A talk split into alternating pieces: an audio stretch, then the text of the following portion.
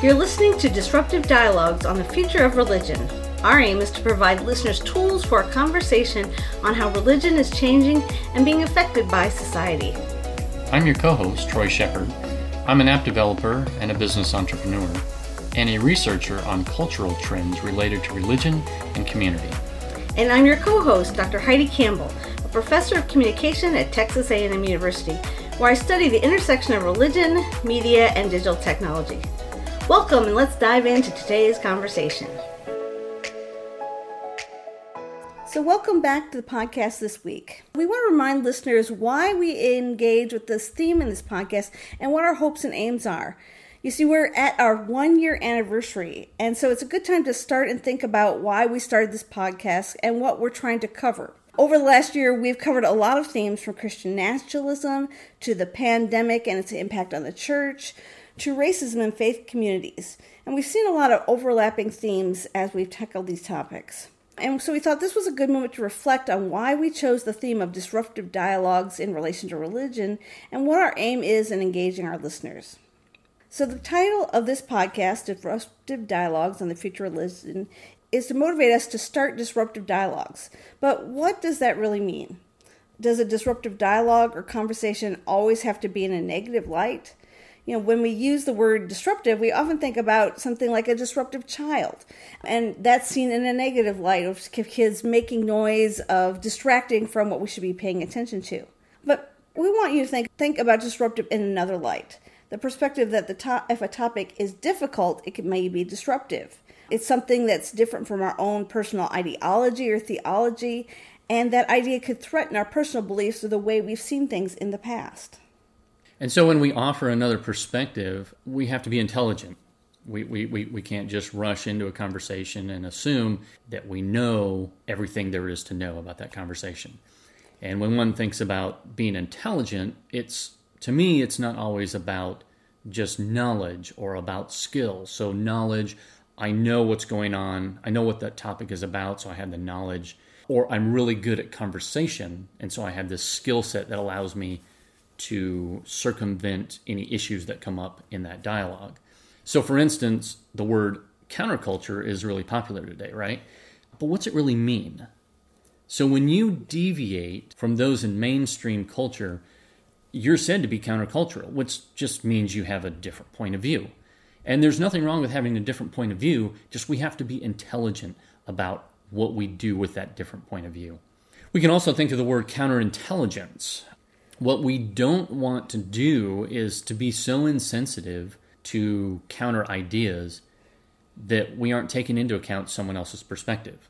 So, like for instance, in counterintelligence in the military world, for example, the effort that's most often made is to prevent another person or persons from gaining either bad information or misinformation or even uncovering secret information that they weren't intended to have.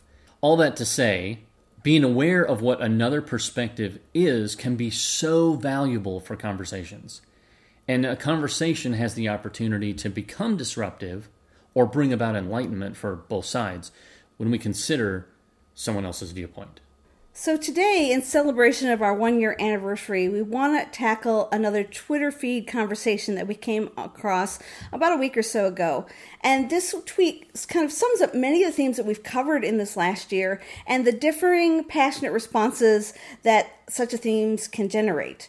So, a question was posed online by uh, a Twitter user with the Twitter handle Jared Stacy. He's an American expat studying for a PhD in theology in the UK, and he posed a question and a counter question, and it received over 3,000 likes and just under 600 retweets, and a lot of kind of passionate responses to it. So here was his tweet. He said, The American asked, What about my rights? The Christian asked, What is right by my neighbor? And then he makes a statement saying, American Christians, which question we ask makes all the difference. So we have three points that we want to talk through with our listeners today based on this tweet. First is he raises the issue what about our rights? What does that really mean? Second, how do we think better about the right or rights of our neighbors? And third, does it really matter which question we ask first? So, to tackle the first statement or question that he raises, we want to talk about our right. So we want to compare the difference between what we are allowed to do versus being correct, being right, or being correct. So distinguishing the difference between our rights versus what is right. And I'm going to try to use the word correct mm-hmm. instead of right to make it a little bit easier. So, one of the follow up statements that the author makes here on this tweet is he, he makes a statement Can we really assume our neighbor's situation is the same as our own? And I think that's a good perspective to take is we often think, well, everything I've done everything in my power for the other person, but is that actually what's best for them? Putting ourselves in their shoes and saying, my neighbor's situation is exactly the same as mine, and I've done all I can do. So everything must be okay. And another follow up tweet after that, uh, someone else stated, just because your neighbor thinks it's right doesn't mean it is. So if we take that and, and, and kind of expand on that, if I think I'm right and my neighbor thinks that they're right, we're really kind of only looking at our own individual rights correct. and so when we do that, we I think we really lose out on seeing a different perspective, and we're just literally focused on our rights as I'm correct. And another tweet was someone talking about their wife pointed out that in the Good Samaritan story, uh, this was stated in the Bible, the priest and the Levite were within their quote rights end quote by not helping the injured man to keep themselves ceremonially clean. So he goes on to say, we can argue that our actions aren't technically wrong and yet still violate the second greatest commandment, which is love your neighbor.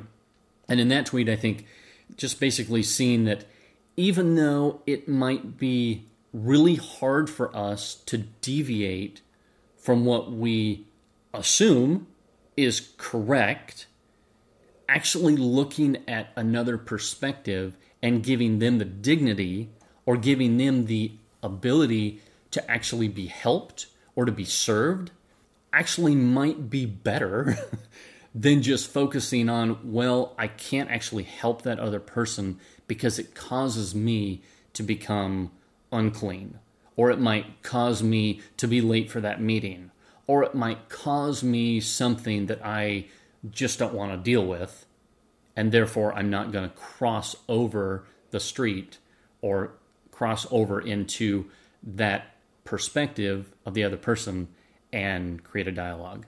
And then there was a couple other tweets. One was someone said Jesus' parable of the sheep and the goats wasn't about what the goats did, but was actually about what they didn't do. And this person says, I'm done erring on the side of inaction. And I think that's a really good quote. Just basically, I'm I'm really tired of just living in my own rights. What if I were to actually broaden my horizon, broaden my perspective, and look at what it means to be active or to, or to take action with those around me, actually seeing others from their perspective instead of just my own. And one of the last ones I'll talk about here, this is a, a hot topic right now, somebody states, in spite of their fake science, and they put science in quotations. Again, eh, I think this, this assumes that the science being about COVID, but it assumes that, that only one person or one platform can be correct. So the science has to be fake, according to this tweeter. And the scientist, I think, would say, no, you're wrong. The science is correct. But what if both are actually wrong because of their perspective? I mean, what if both could have incorrect assumptions about the other person? And I can take the example of somebody who doesn't get vaccinated because their own immune system might react really, really bad. And so instead of getting vaccinated, they mask up all the time and they social distance. Now, when a scientist looks at that perspective, they might say, Oh, well, I totally understand now why you're not getting vaccinated. You don't want to go through the trauma, and you're taking all the precautions that you know to keep not just yourself safe, but to keep others safe. Okay, the scientists can then understand that perspective.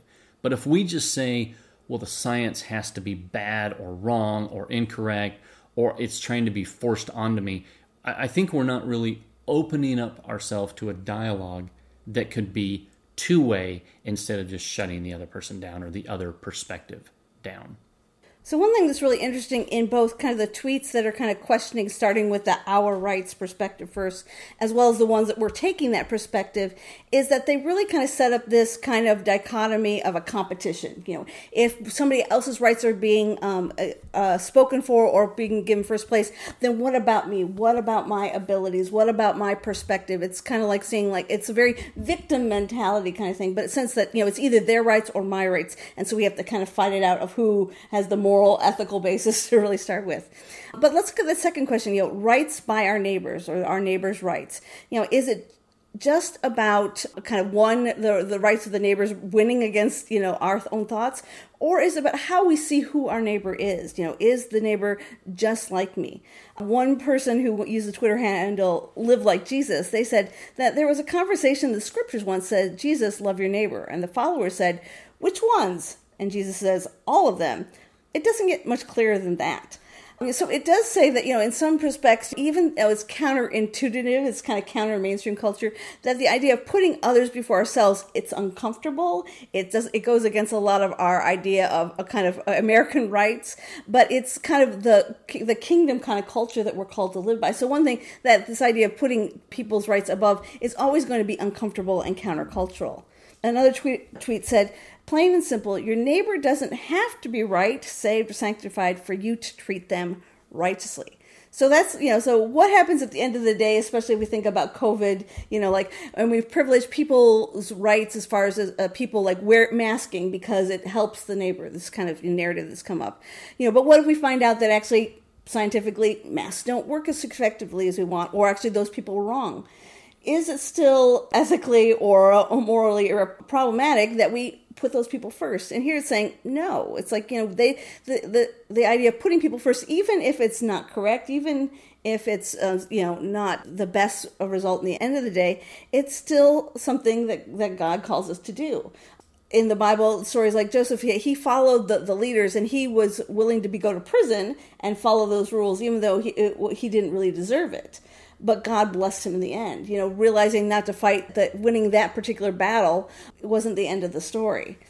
Another thing we need to consider is also when we think about our neighbors' rights is just, it's just sometimes it's it's about kindness. You know, you I've talked about many times this podcast about my initiative for creative kindness, but you know, being kind is something that's not just called we're called to do as Christians. We're humans do this. You know, you as one person said, you don't need to be a Christian to think about others. It's just being a good human.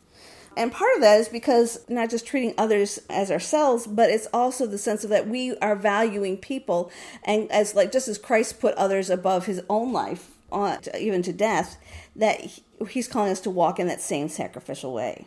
And then the last issue I want to raise on just others' rights, it's you know this issue is that sometimes we think about you know in the sense of a competition of my rights versus our neighbor's rights, is that it's an equal playing field the person who started the conversation, Jared Stacy, he he came back into in the conversation and said, you know, can we really assume our neighbor's situation is the same as our own?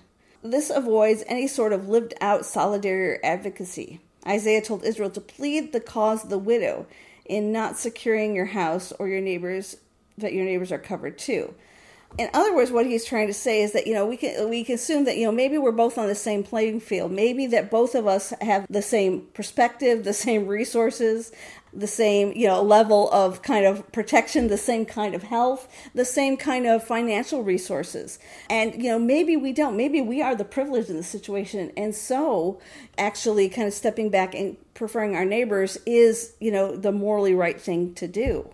And finally, it raised this issue in not just in terms of the pandemic, but in terms of Christian nationalism. You know, they said, you know, well, maybe that we need to think about our, our neighbors, but it shows that you know Christian nationalists even what they do varies. You know, out of a, a, survey of 100 Christian nationalists, there was very different perspectives about how do we treat or see those who are marginalized in society. What is our, you know, socioeconomic status? You know, so the our rights, even within the Christian community, we can't say that we are a unified group. We have people coming from different stratas of society, different backgrounds, and different you know, perspectives of privilege. And so the sense that, you know, we say, oh, well, that we should treat everybody equally because we are equal, it's not true. And, you know, God says always put the poor, the needy, the widow. You know, true uh, religion is that which cares for the widow and orphan first. And then is about not being uh, kind of sullied by the negativity of culture. Do we do that? You know, so this question is, it raises a lot of kind of disruptive kind of things about not how we think just as Christians, but how we think as American cultural Christians.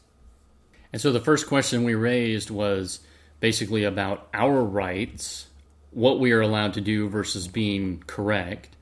And then what you were just talking about is literally the rights of our neighbors or, or being right by our neighbors. And it's not just about those who are like me, but everybody.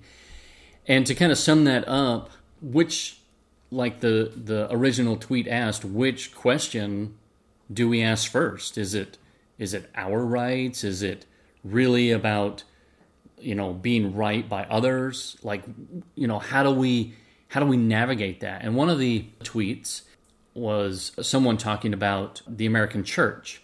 And they said, let's temporarily not meet in person so as not to spread the Delta variant of COVID to our vulnerable, vulnerable unvaccinated folk. Sure, we collect more money in person, but switch it up. God is more powerful than our emotions and pocketbooks. And they end by saying, do church safely. And I think we can correlate that a little bit to how we do conversations. Are we doing conversations safely? In other words, are we not just holding on to our own rights, but are we actually being right by others, by our neighbors?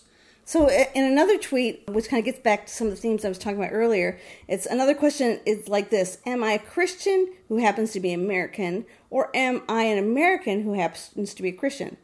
They are not equals, so one has to be a priority over the other. And I think this kind of helps us address this. Is this is kind of the debate about Christian nationalism at the, the, the front? We have religious values and we have kind of cultural, political values. Which one do we start with? Do we start with being a Christian and filter then our politics and how we see our nation and our culture, through that or do we start with kind of our the cultural values of manifest destiny and the political historic rhetoric of america and read christianity through that that will really shift kind of how we read who our neighbor is and how we treat them and another tweet, this person just basically is kind of asking the question back at the original question of the tweet and just says, And what answer does the Christian arrive at? They might be seeking, truly seeking, like, so what is the point of this conversation? or so if you're a Christian, like where do you land on this? And I think it's good to think about because when we think about is this really a Christian question or is this really a humanity question? Now, from the Christian perspective, from the 30,000 foot elevation view of Christianity, you would say there's really two directives love God and love the other. And then there might be some action that you take because of that. But from humanity, I think everybody on earth would want to be respected and want to be treated as if their perspective was listened to, right? And so when we think about what answer does the Christian arrive at, I really think it's more what answer should anybody arrive at? And that is really we should not abandon our own rights, but definitely not at the expense of the other or our neighbor. And the one thing reason I love this Twitter feed is because it's a great example of this disruptive dialogue. The person who started, he never really answers the question. He lets the conversation happen, but you can definitely tell where he leans on the side of the question by reading his responses and just how he even he responds in very caring, respectful ways to the people who differ in his opinion. You know, he prefers his neighbors on Twitter and lets them have even when they say things and some of these tweets are not very nice or kind and they're very kind of snarky, but he asked the question. And so this is, you know, really what we're about here with disruptive dialogues is trying to ask the questions that are provocative, that get people to think, that also give room and space for both perspectives. And you definitely kind of know by what we think, um, by, but we don't always come out and say it in explicit or clear cut ways. But we want to kind of show that, that, you know, there is diversity of opinions out there and they're important to honor and listen to our neighbors, whether we agree with them or not agree with them. But there's something about kind of respecting those opinions, but at the end of the day, doing unto others as we would have them do unto us, both in conversation and in how we see them. So we hope this particular episode was helpful in just really understanding a disruptive dialogue and really understanding, you know, kind of how to walk through some of these difficult topics I mean, and in this particular Twitter feed, we did not include all of the tweets.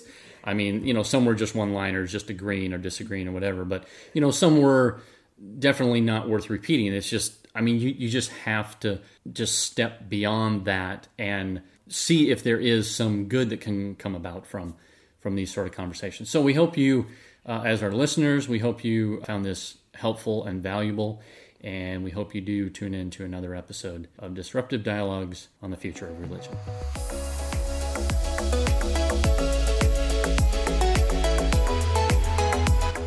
Thank you for listening. If you've enjoyed this episode and if you haven't done so already, be sure to subscribe so you'll be notified of future podcasts. And be sure to rate and review this podcast on your favorite platform or share it with your friends. We hope you're leaving today with a better understanding about religion and conversational tools to talk about it. We look forward to seeing you again in our next episode. So until then, take, take care. care.